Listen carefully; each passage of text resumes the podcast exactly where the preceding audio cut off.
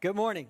So glad that you are worshiping with us today. Whether you're here uh, in person, joining us online, we are thrilled that you're here. Hope your summer's going well, and I hope you have a great rest of your summer as well. But thanks for, for worshiping with us today.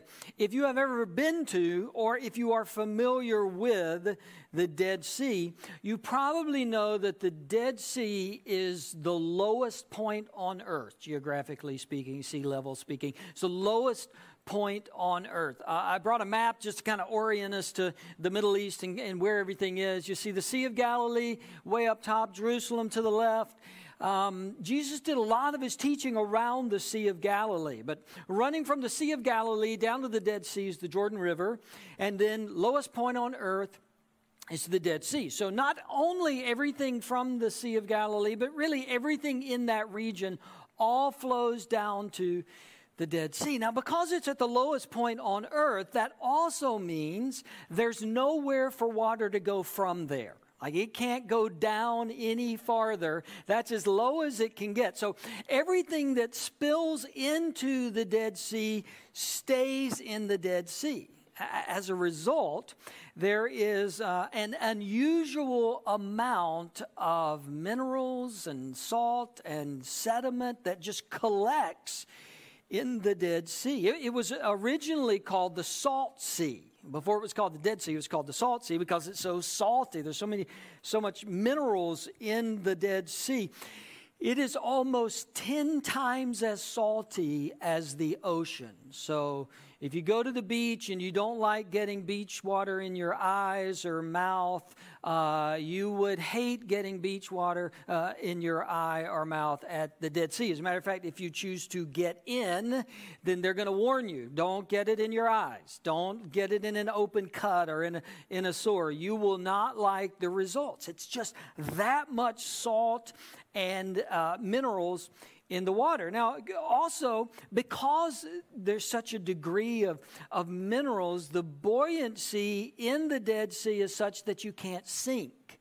You can't go down. I have a couple of, of pictures. This is some of the, um, the views from around uh, the Dead Sea. But because uh, when the water evaporates or the shore recedes, mineral salt is left. in certain places around the Dead Sea, it forms these beautiful uh, uh, shapes uh, on, on top of the water and even on the bottom of the water. I was reading a, an article by a travel agent that said, Be careful because the salt, the white is on the bottom too, and it reflects the sun, and you can get burned really fast. But it forms these beautiful features uh, in some parts around the Dead Sea. But as you'll see from this picture, it also keeps you from sinking. If you get in the water, you'll just float. Here's a guy reading a book, just laying back floating on the water. Here, here's another picture of a couple of guys uh, all floating without even trying. You see, you see, they're covered in mud. The mud from the Dead Sea, because it's rich in all of those minerals, is supposed to have medicinal properties and healing properties for your skin. So people will go down there, cover themselves with mud, and float in the Dead Sea. Now, I don't know what kind of floater you are, just in general. Pools, lakes, people have different degrees of floating abilities. I consider myself an average floater. I wouldn't say I'm a professional floater. I'm not a, not a terrible floater, but I'm not a great floater either. Maybe some of you are. If you went to the sea, uh, when you if you went to the Dead Sea, you would be a professional floater, right? You you can even get in the water if you can't swim because you're not going to sink. You can't drown in the Dead Sea because you're always going to be uh, floating. I, I, I, got to go to the Dead Sea when I was in college. Unfortunately, uh, it was the 1st of January. It was extremely cold, and I didn't pack a swimsuit so I didn't get in the Dead Sea. The, the gift shop where we were, were, they were selling swimsuits, but the only swimsuit they were selling was a Speedo. and you'll be happy to know I said no to the Speedo. All right, it's just kind of a life value of mine to always say no to the Speedo. Um, some of you aren't that way, which is fine. Some of you are more European than I am. That's fine. No judgment. I'm just saying for me, typically I'm going to say no to the Speedo. And so I didn't get in the water, but I observed other people who did and, and, and were floating. It's, it's a fascinating place. the problem with anything, but a body of water in particular, where things flow into it, but nothing flows out, is that life can't thrive there. Life can't flourish there. Um, they found some microorganisms in the water of the Dead Sea. Seasonally, sometimes algae will bloom, certain types of algae will bloom, but, but higher forms of life, fish, plants, those sort of things, can't survive in an environment where stuff just flows in and never flows out. It can't support life. Now, while this particular body of water is unique. The concept that life can't flourish when we only take things in and nothing goes out, that concept, that principle is not unique at all. It's true for our lives. If we live our life always wanting more, taking in more, absorbing more. If we evaluate all of life based on us, like if I'm at the center of all of my life and what makes me happy and what makes me comfortable and, and, and what makes life easy for me, if I evaluate everything about my life according to how it impacts me, we will begin to find that life doesn't flourish very well in that environment. When I'm only taking in, when I'm only, we call it in, in our day, we call it consuming or consumerism, right? Consumerism is just taking in, just consuming, just absorbing everything about me, everything expended on me. When we live our lives solely as a consumer, never as a contributor, it is difficult for life to thrive in that environment. Matter of fact, if, if we want to define consumerism, uh, along with this illustration that I'm using of the Dead Sea, I would say that consumerism is turning my whole existence into the Dead Sea. It's turning my life into the Dead Sea where I just consume and take in and think about me and worry about me. And like the Dead Sea, in that environment, even though there are some benefits to that, I mean, if there weren't benefits to that, people wouldn't do it. There are some benefits, small benefits to that, but eventually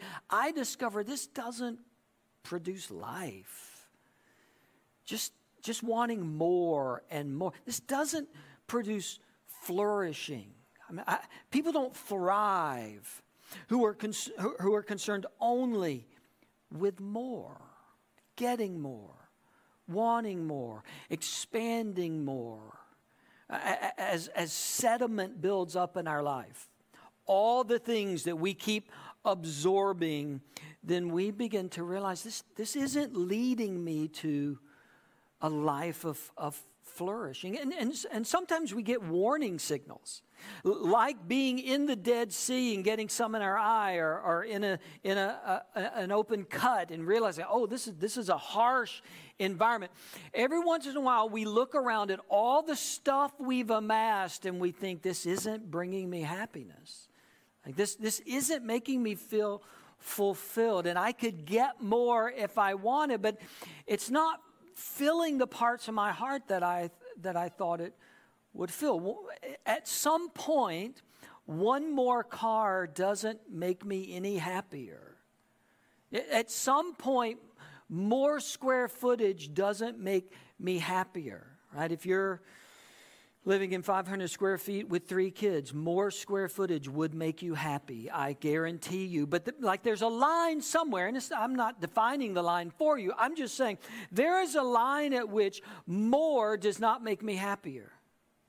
And in some ways, more highlights the fact that I'm not putting important things into my life. Right? The, the challenge is our whole world is designed for consuming.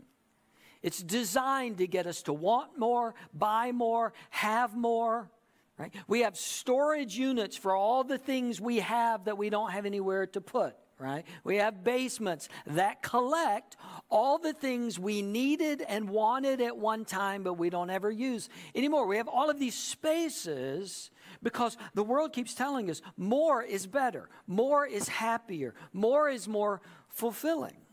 Um, right now, you could order almost anything you want from anywhere in the world if you wanted to. And that's the world we live in. It's so conducive to consuming, sitting where you are right now. You could order almost anything you wanted, and within a few days, if not a few hours, it would be at your house. That's how our world is oriented. Uh, if you're uh, late teens, if you're early 20s, you are the prime target of advertisers who want you to consume because their strategy is if they can hook you with their brand in your late teens, early 20s, then there's a huge potential that you're going to be their consumer for the next 65 or 70 years. So they would love to, to, to get you consuming their products now and to continue to consume their products for the rest of your life. Our whole world is oriented to me and consuming and getting more. But at some point, that doesn't lead to a life of fulfillment or thriving or flourishment. It just doesn't. Now, the solution to that is clear. It's not easy, but it's clear. And it's not just cutting back on my consuming or reducing my consuming. That may be a part of the process, that may be a step in the process. It's not a solution to the process because when I reduce my consuming, then I'm still building up all of the sediment in my life. I'm just building it up slower. So that doesn't solve the problem. It maybe helps the problem. What solves the problem is to have a way for things to go out, for things to leave me. For, for, for me to give in some way, not just have uh, things flowing into my life, but to have a process to, to consistently be giving out of my life. The only way to fix this constant Inflow is to have outflow. I don't know if those are words, but we're going to use them, all right? When there is no outflow, things get messy, right? We use phrases like backed up and clogged, and you've never used those in a positive sense. If you get up to go to work in Atlanta tomorrow and the person on the radio says, I 285 is backed up. No one says, Oh, I was hoping for that. That is so great. I'm so excited. 285 is backed up. Nobody says that. Right? If, if they say Spaghetti Junction is clogged this morning, that's not a good thing. Inflow without outflow is messy. It's bad. We don't say backed up and clogged and mean something positive and not just traffic. When you're talking about you and you use the phrases backed up and clogged, you don't mean anything positive. Right? When, when things flow in, but they don't flow out, this is not good. And sometimes we have to look at our lives. Sometimes we have to look at our, our, our spiritual experience because here, here's the world we live in. You can not only order anything you want from anywhere in the world right now. You can consume spiritual content 24 hours a day, seven days a week if you want. We have access to so much spiritual content, whether it's books or, or audio books or a podcast or teaching or worship service. You can watch worship services from around the globe today, just back to back, all day long. We can absorb, we can take in spiritual content constantly. And there's wonderful benefits to this. There's, wonderful good news that we have access to all of this spiritual content, but at some point, we don't need more spiritual content. We need to do something with the spiritual content we've received. Right? We, we need to act in accordance with the spiritual content we've already received. Spiritual things need to be going out of us, not just coming in to us. In Acts chapter 20, Paul quotes Jesus in verse 35. It's an interesting quote. And what makes it interesting is that this particular line is not found in any of the Gospels Matthew, Mark, Luke, and John, which is where we typically find the sayings of Jesus because Matthew, Mark, Luke, and John are the telling of the story of Jesus, what his life was like. And usually, when somebody quotes Jesus, we find that in the Gospels. Paul says something in Acts 20 35 that's not in any of the Gospels. Right? And, to, and to be fair, uh, not all of the Gospels were written at that time, they weren't circulated widely at that time. So Paul wasn't looking through the Gospels and trying to pick out a clever saying from Jesus. Paul was going on what he had heard all the people who knew Jesus talk about. Like all the people who knew Jesus knew that Jesus said this thing. They, they had heard it. It was, it was common knowledge that this was something that Jesus said. And so Paul quotes it in Acts 20, verse uh, 35. This is, this is what we read. In everything I did, this is Paul speaking, I showed you that by this kind of hard work we must help the weak, remembering the words the Lord Jesus himself said, It is more blessed to give than to receive. Now, nobody here is shocked at that phrase, right? We all know that phrase. Maybe you didn't know it wasn't in the Gospels, but we, we all know that phrase, whether you grew up in church or not. We've heard that phrase, it's more blessed to give than to receive. Some of us have experienced that to be true.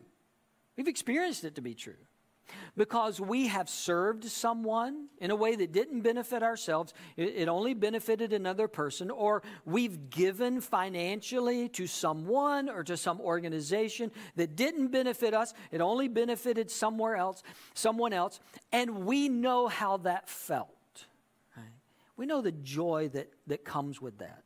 We, we know the, the sense of meaning and purpose and value of serving someone who can't serve us back. Jesus says it's more blessed to give than to receive. In, in the verbiage of what we're talking about today, it is more blessed for things to flow out of your life than for things to flow into your life.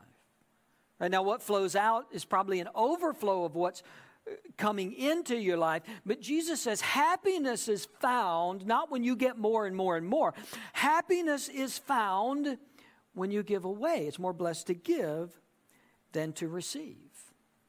We are, if you're new uh, with us today, uh, we're in this series called Wired, and and you know, let, let me just be honest. I, I, I'm kind of challenging our church as we head into the fall. Fall is kind of when things pick up and, and uh, our ministries ramp back up and, and more people come back to worship. And, and as I'm thinking about that, I, I, I'm trying to paint an accurate picture of where we are July 25th, 2021, as we look forward. And, and, and, and what I want to challenge you with today is this thought of how are you serving and giving beyond yourself in our church experience, right? in, in, in our spiritual experience together. And, and certainly it's more blessed to give than to receive uh, relates to financial giving. Certainly, we need, as we move forward, we need generous people, sacrificial people who will continue to be faithful in their giving. And our church has been remarkably faithful uh, since the beginning of the pandemic in giving. We have not lacked for anything. As a matter of fact, we, we refinanced our, our mortgage. We gave more money away as a church in 2020 than we've ever given away to missions and nonprofits and our ministry partners. In 2020, we gave away more money than we've ever given away. And that's because you were just faithful and, and consistent in your giving. And, and, and certainly that's a part of what Jesus is saying. Having a generous heart is better than being a consumer.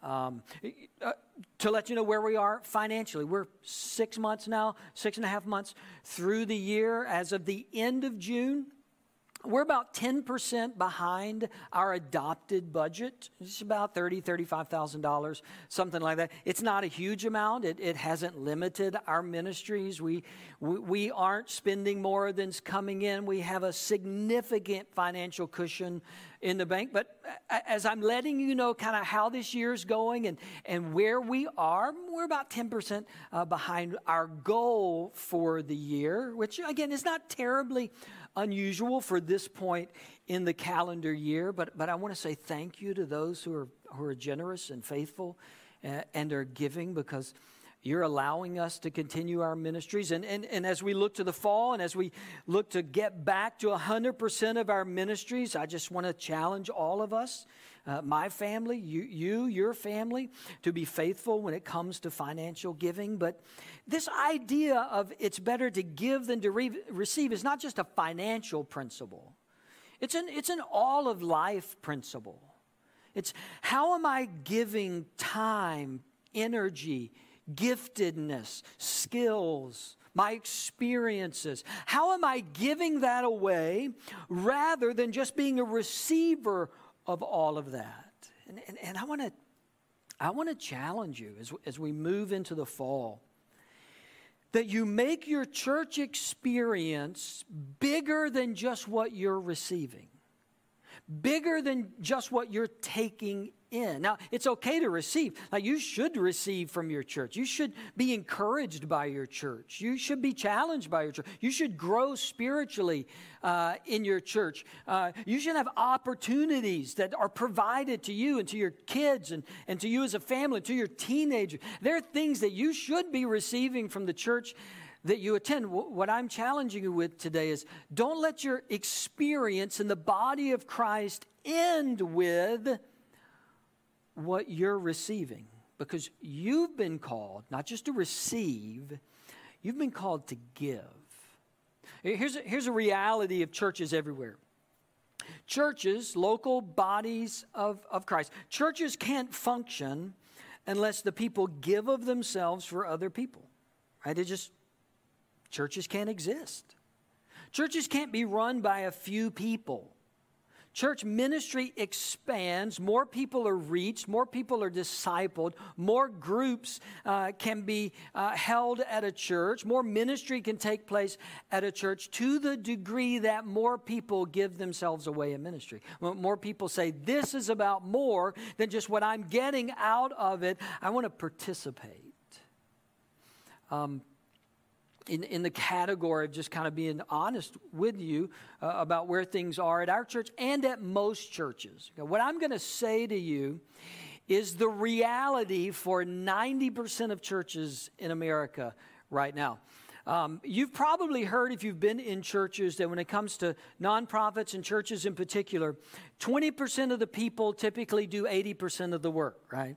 20% of the people sign up and show up, and then they sign up for another thing because nobody signed up for it, and then they took on one more thing.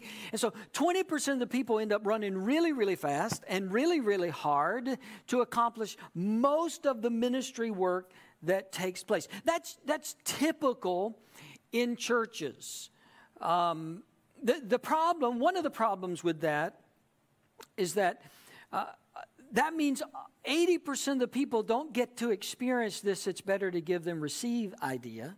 Right? They never get that fulfillment of I'm participating in something, I'm giving myself to something. The, the other problem is that 20%, one by one, they start to get burned out eventually right? Because they're doing everything and, and the weight of everything is on them. Add to that uh, general principle that we're wherever we are in a pandemic, all right? I don't even know where we are. I stopped trying to figure out where we are. Um, we're we're uh, a year and a half in. L- let's say that. I, I, I, don't know when it all ends or what happens next. I don't know any of that. I just know we're a year and a half into a pandemic and so, what we have now, most churches, including ours, most churches uh, are experiencing not 20% of the people are doing 80% of the work, but now 20% of the 20% are doing 80% of the work.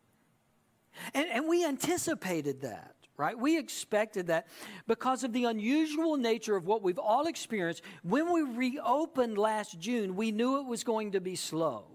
Right? We knew people, it was going to take time. There were some people who didn't need to come back right away. There were people with underlying health issues. Uh, there were people who just didn't need to come. Still, there are people with health issues who now still not the right time for them to be back in person. But we knew early on it was going to be very slow. People were going to be testing the waters putting their toe in, deciding if they were going to make this a, a, a, an every week thing or were they going to go back to online. So we knew that we would be running uh, our volunteer ministry, uh, all of our ministries on a, a, small group of people. And as a matter of fact, some of you remember at the very beginning of reopening, we didn't even have all of our volunteer positions up and running.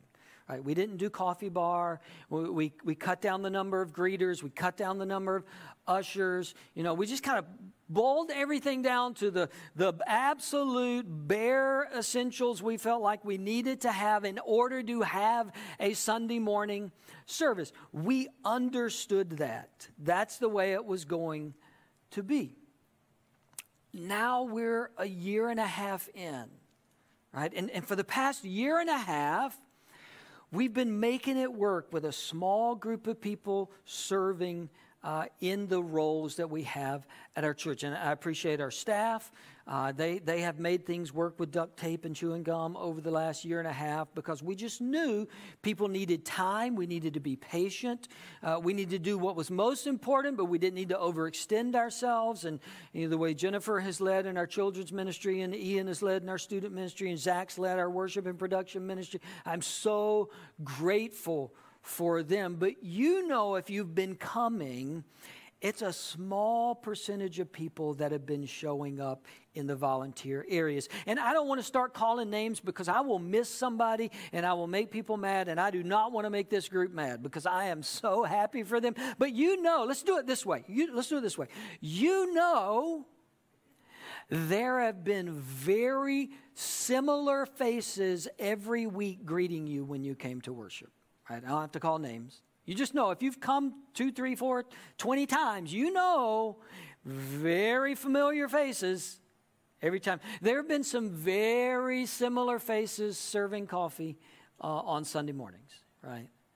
Very familiar faces at our welcome home table. Very familiar faces uh, serving as usher. Very familiar faces out in the parking lot. So I'm not going to call them all by name. You know who they are. You know what they look like, at least if you don't know their name. They've been here week after week after week after week. And they've been faithful and they've had a great attitude. And, and, and, and they're not mad at anybody, thank goodness. Like they've hung in there and, and they're serving so faithfully, and I'm so grateful for them. But I, but I, but I want to say to the rest of us, it's, it's time, right? It's time to step back in. It, it's time uh, to sign back up, to make a commitment, to see this as your church and your ministry that God is leading and directing, and, and not just the one that you show up for, right? Not, not just the one that you sit for. Let's be honest, this is true of all of us. It's been easy to get comfortable being on the fringe during the last year and a half. It's been easy, it's been comfortable to just hang out on the periphery of what was happening. And it's understandable. Right, we're trying to figure out. We were arm's length, right? We social distance, you know that whole thing. And so it, it became easy, and then it became habitual to just hang out on the periphery. And, and I'm saying, we're, we're ready to go. Like, we're ready to move our ministry forward. We're, we're ready to re engage uh, our community. We're ready to serve schools. Uh, we're ready to, uh, to serve uh, mission trips. We're ready to serve our nonprofits. We have people visiting our church every Sunday. Multiple people for the first time, some, some today. First time they've been to Journey was today. We have people, and it, and it happened today, and last week, and the week before. We have people who haven't been to our church. They attended our church prior to the pandemic, and they're just now coming back for the very first time. Those of you who were here early on in the pandemic, you remember our experience when people came for the first time in the middle of the pandemic? Like you could always tell. They had the look. They had the first time back in the pandemic look, right? And they kind of wandered and they weren't sure what to expect, and the seating kind of freaked them out, and they, they didn't know if they were supposed to talk to anybody. So we all agreed, secretly, we didn't tell them, we all agreed, like, look for those people that look like they're scared to death, okay? They're new. Go talk, tell them it's going to be okay. We still have that. Right? I laughed on the drive home last week because we had somebody show up for the very first time and they walked in just like people walked in last June. Like, is everybody, is anybody going to be mad at me that I'm that I haven't been back? No, we're not mad at you. We're glad you're back. We love you. Come on, just just get in here. Right? So, what we need is, is more people on the front lines of welcoming those people back so that they know this is a place you can belong, this is a place you can be. And for many of us, the next step in the progression right now is getting back into serving or getting into serving for the first time. Right? You're back, you've been here a while, you worship, and now the next step in connecting is committing. This isn't true for everybody, but some of us aren't really connected yet because we haven't committed yet. Some of us aren't connected yet, like it still feels pandemic y, right? It still feels social distance y for some of us because we haven't said, you know what, I'm going to show up and I'm going to do this when I'm here. I'm going to commit to this when I'm here. You have something to offer, you have something to give. This is not my church, it's not the staff's church. This is God's church, and we all exist in it to serve one another and serve the kingdom of God. Now, in the Bible, when there were tasks that needed to be done, the two questions that often got asked were what is the need and what do you have? What is the need and what do you have? I'll give you some examples. God comes to Moses in Exodus in a burning bush and he's explaining his plan that he needs somebody to go to Pharaoh and tell him God's about to take his people to the promised land. Right, this is going to happen. God needed a spokesperson to stand before Pharaoh, and God says, Moses, you're going to be it. And Moses offers all of these excuses for why he's not the one to meet that need. Here are all the reasons why I can't do it. The conversation eventually leads to this in Exodus 3, verse 1. Moses answered God, What if they do not believe me or listen to me and say, The Lord did not appear to you? Then the Lord said to him, what is that in your hand? What do you have? What's the need?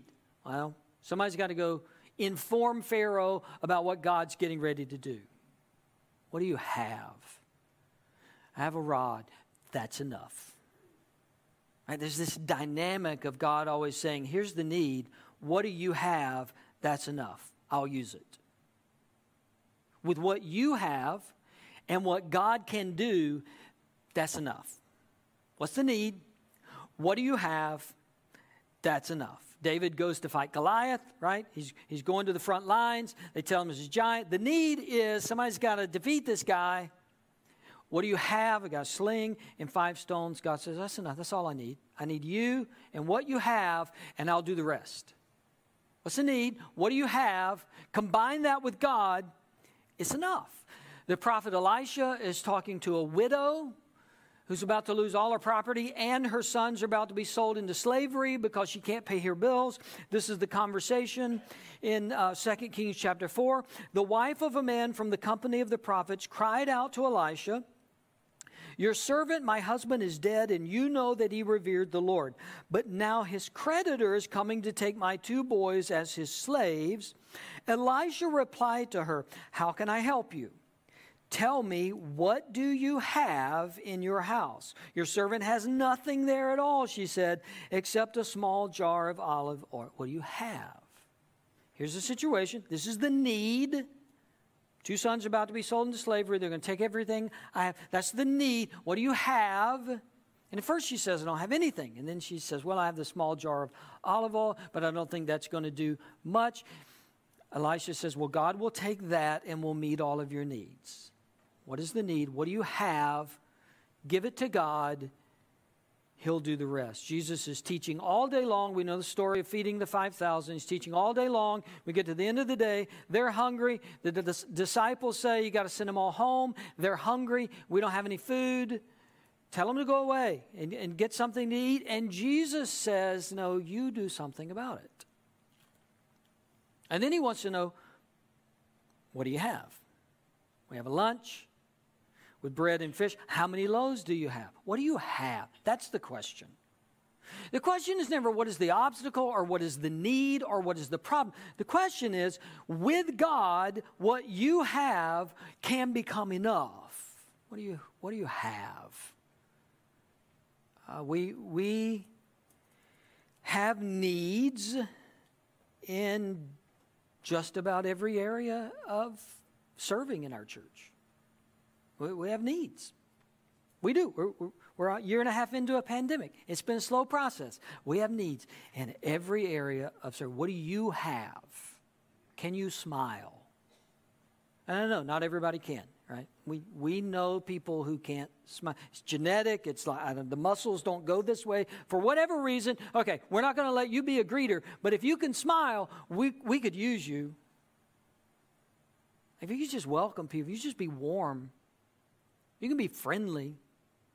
If you can have the perspective that your encounter with someone may determine whether they ever come back to worship with us again, whether we ever get to teach them the Word of God again, whether they ever get to sing in worship with us again, your interaction, your smile, your welcome, your greeting, your helping them could determine whether they become a part of our church, maybe determine whether we get the chance to lead them to Jesus what, what, what do you have? Like, we need people across all of our hospitality ministries greeters, ushers, coffee bar, parking, welcome home table. Like across all of them, we need warm, welcoming, loving people who will see themselves positioned as ambassadors of Jesus toward those who are going to come to our church. It's just people who want to have an outflow, they just want to give we need you. We have a place for you. We have a, a need for you. Uh, we need people in Journey Kids Ministry. Maybe the need in Journey Kids Ministry is more than it's ever been before just because of where we are in this process.